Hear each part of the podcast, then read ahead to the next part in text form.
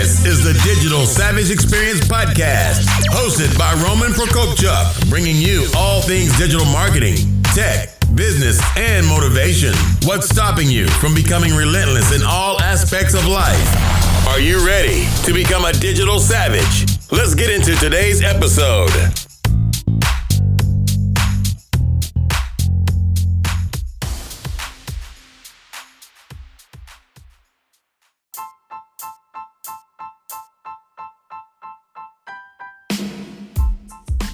Hey everyone, this is Roman Prokopchuk, and this is the Digital Savage Experience podcast. Today I have with me Dane Knighton. Dane is the author of four published books and the strategic partner of several seven and eight figure businesses. Thank you for joining me today. Cool, man. Let's do this. So tell me a little bit about your journey. How did you get to where you are today? Um. Okay. Cool. So I'll go back because I'm I'm still pretty young. I'm 21. So um, I'll go back to to I guess the childhood, right? It's not many years, um, even though I don't like to think that way, right? So act with some urgency. But anyway, so I grew up uh, in South Africa, uh, much like Elon Musk, I like to say. Um, but I grew up actually relatively poor. Um, I I lived basically in my cousin's house um, for most of my life. Really, always moved around at a young age, um, I was living in a room with my mother. We basically had everything repossessed, um, even the car. so it was pretty screwed in South Africa, right?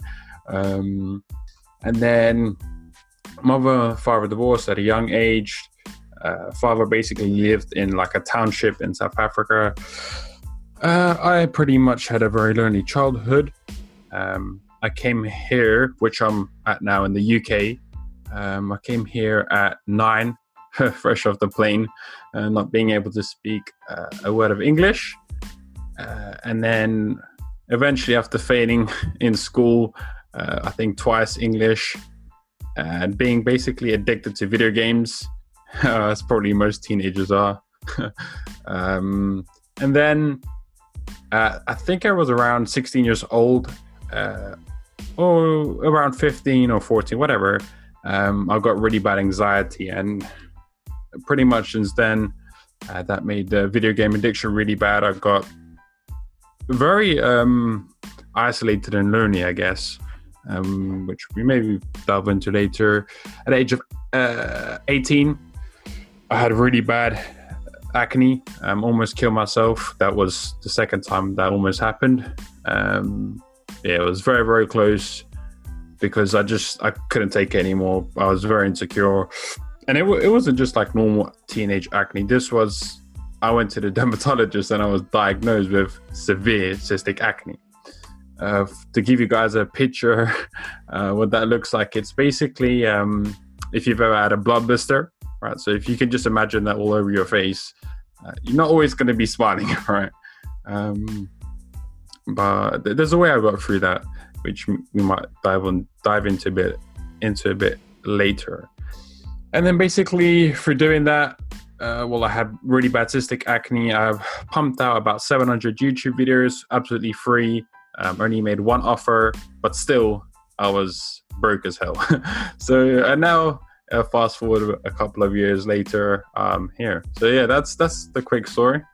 How did you kind of uh, end up writing the four books and making the decision to write the first one? Uh, that's a good question. Um, I guess it just comes down to uh, action, right? So, I mean, a lot of people say, like, uh, oh, I always want to write a book and I always want to do this, right? And I just think it's pretty simple if you ask me, right? You just sit down and you start typing, then you start typing again. And I don't think, to be honest with you, the the actual writing per se is not uh, on Stephen King's level, right? It just isn't, right? That would be delusional. However, the message and the value that I put into the book and the purpose of the book will far outweigh the investment, right? So if you paid X amount for the book, if you use just one or two things, right, you'll make 10x, even 100x, right? So that that's why I wrote the book. Again, it's not on Stephen King's par, right? No, that's awesome. And uh, obviously, kind of your field is uh, copywriting and obviously storytelling in that sense. So I, I think what what are businesses looking for now, or how can businesses really use storytelling, especially in this global environment where uh, companies are remote and you know uncertainty in terms of the uh, global pandemic? Yeah, that's that's a real good question. Um, so I'll kind of give you a two-barreled answer. Um, so the first one um, is people don't like if you if we all think about the listeners you and i we all think about our buy, buying behavior right like when do you really click on an ad that's like proper pushy or like real cheesy right almost never however i'd say in my personal opinion um, most of the selling is done before you actually get to the sales page or the sales mechanism right uh, I mean, that's still important. But if you can use storytelling uh, to convey your message in what kind of selling without selling in a non-resistance way, right? You can actually give someone a new perspective, right, or an insight, however you want to call it. Um, you just shift their beliefs, and just by shifting their beliefs, you can get them basically to buy your product. And here's the best part: to continue buying your product and you'll increase the lifetime customer value, right? So you're not just kind of, if you think of this, you're not just going in for the one night stand, you're going in for a marriage, right? So that's what storytelling is, is real, real powerful. Um, basically doing identity marketing. Um, and in re- relation to the, the current situation that we're all in, right? Um, one of the best things you can ever do is just reframe a situation. And again, it just brings back the perspective. So, for example, uh, I'm working on a promotion now for the listeners. If you're doing any marketing or any sales, right, you can actually use this um, this pandemic, if you want to call it that. You can use it to your advantage by saying, "Look, this pandemic's happening, but that's exactly why you need to get in because while everyone's looking the other way, you need to start gazing this way and take the opportunity, right? So just use the reframe. Does that answer your question?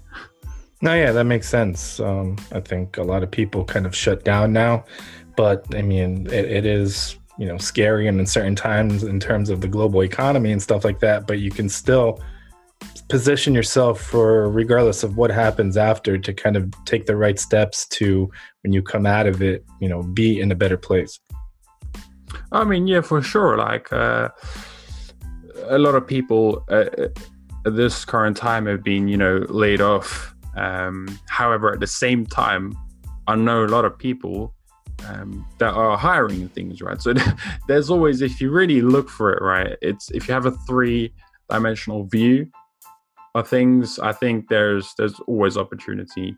Um, I mean, I'm still I'm still probably young and ignorant. I understand, but uh, I think that's true. Yeah, I mean, uh, there, there's still there still are opportunities, like you said. Some com- companies are laying off, some people are hiring, but you know, really figuring out what you kind of want to do, and if you are one of the people laid off, maybe pivoting to something or you know a company that you know is more i guess future proof in that sense in terms of uh, your job or even you know may, you may need to switch a career. It's kind of doing what you need to do in in the current time. Yeah yeah yeah. I mean i was, just uh, reading a book last night um, and it's called uh, for, if the listeners want to get it it's pretty good actually. Uh, sacred cows by garrett gunderson i think that's the way you pronounce it. Um, and he was just talking about how you know the cause and effect of how money actually moves right? So again money moves to value creation. That's really the effect right? So if you can find a company and you can create value for them they will happily reward you financially yeah i agree and it's kind of uh, what your value is also so finding something that you know, or becoming an expert in something where like you're in, invaluable and you can obviously command the compensation that you feel like you deserve. Yeah, yeah, 100% agree. So, what motivates you to succeed? Oh, that's a good question. I need to steal that question. Um, Uh, it's it's partly uh, background and family. Um, so I personally, I don't really want to ever be where I was when I grew up, and yeah, I've always kind of acted um, outside of myself, right? So again, with people think, you know, like your why, I guess you could say, um, it's never about me really. Like if I work, uh, whatever it is, like 16 hours a day, whatever, it's to support my family, for example. No, I agree, and obviously, family is a, an important driver, and motivations are different for every person. I think they're also different in terms of the stage of life you are. So, obviously, if you have a significant other, a spouse, children, usually people say it's that. If you're looking for freedom and independence, you know, having a lifestyle that, you know, benefits, it's that. So, I think it's what part of your life you're in and, you know, what's right for you at that moment as well. Yeah, sure, sure, sure. So, what's one thing you may have seen as a weakness in yourself in the past that you've turned around and utilized as a strength today? Oh, um, well, here's the thing. I, I don't think I'm the naturally the smartest person. Um, like if you talk IQ or anything, like I was never in school. I was kind of like a, uh, geez, I don't know, like an E student, maybe a C student at the best.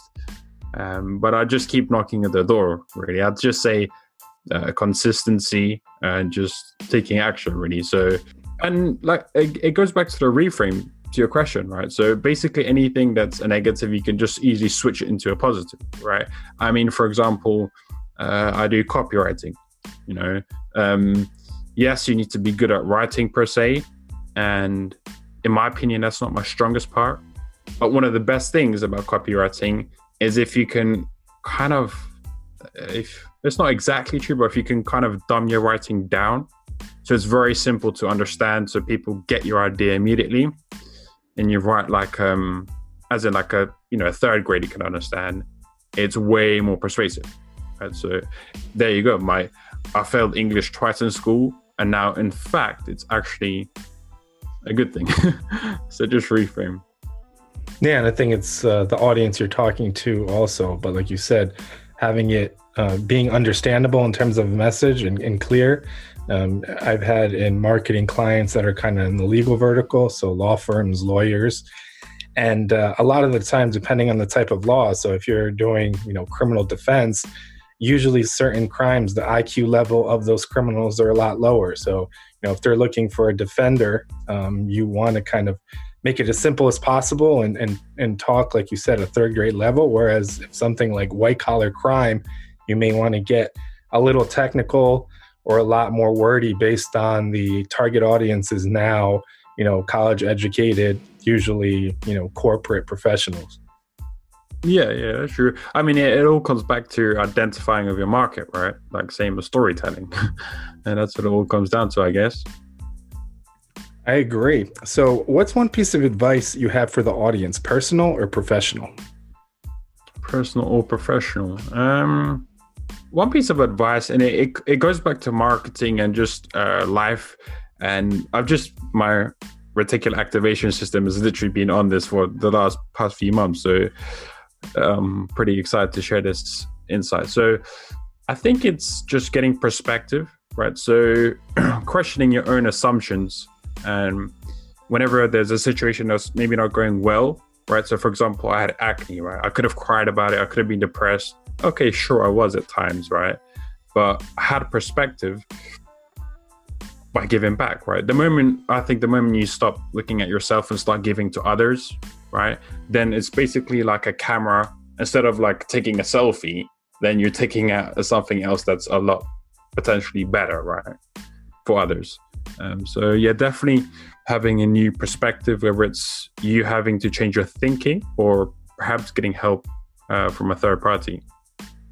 Yeah, I agree, and I think getting that perspective is also becoming or coming kind of in touch with uh, being self-aware.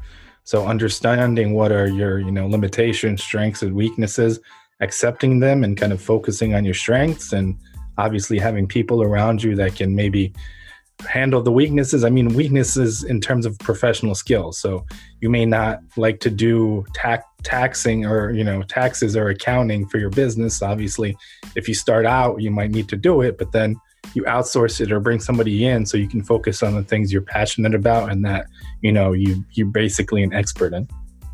Hmm. 100%. So I really appreciate you stopping by today. Can you let the audience know how they can find you? Um, sure. I mean, I do strategic partnerships um, and copywriting as well. So if you're interested in that, um, just go to www.daneknighton.me. Awesome. Thanks again for stopping by. Cool, man. Thank you.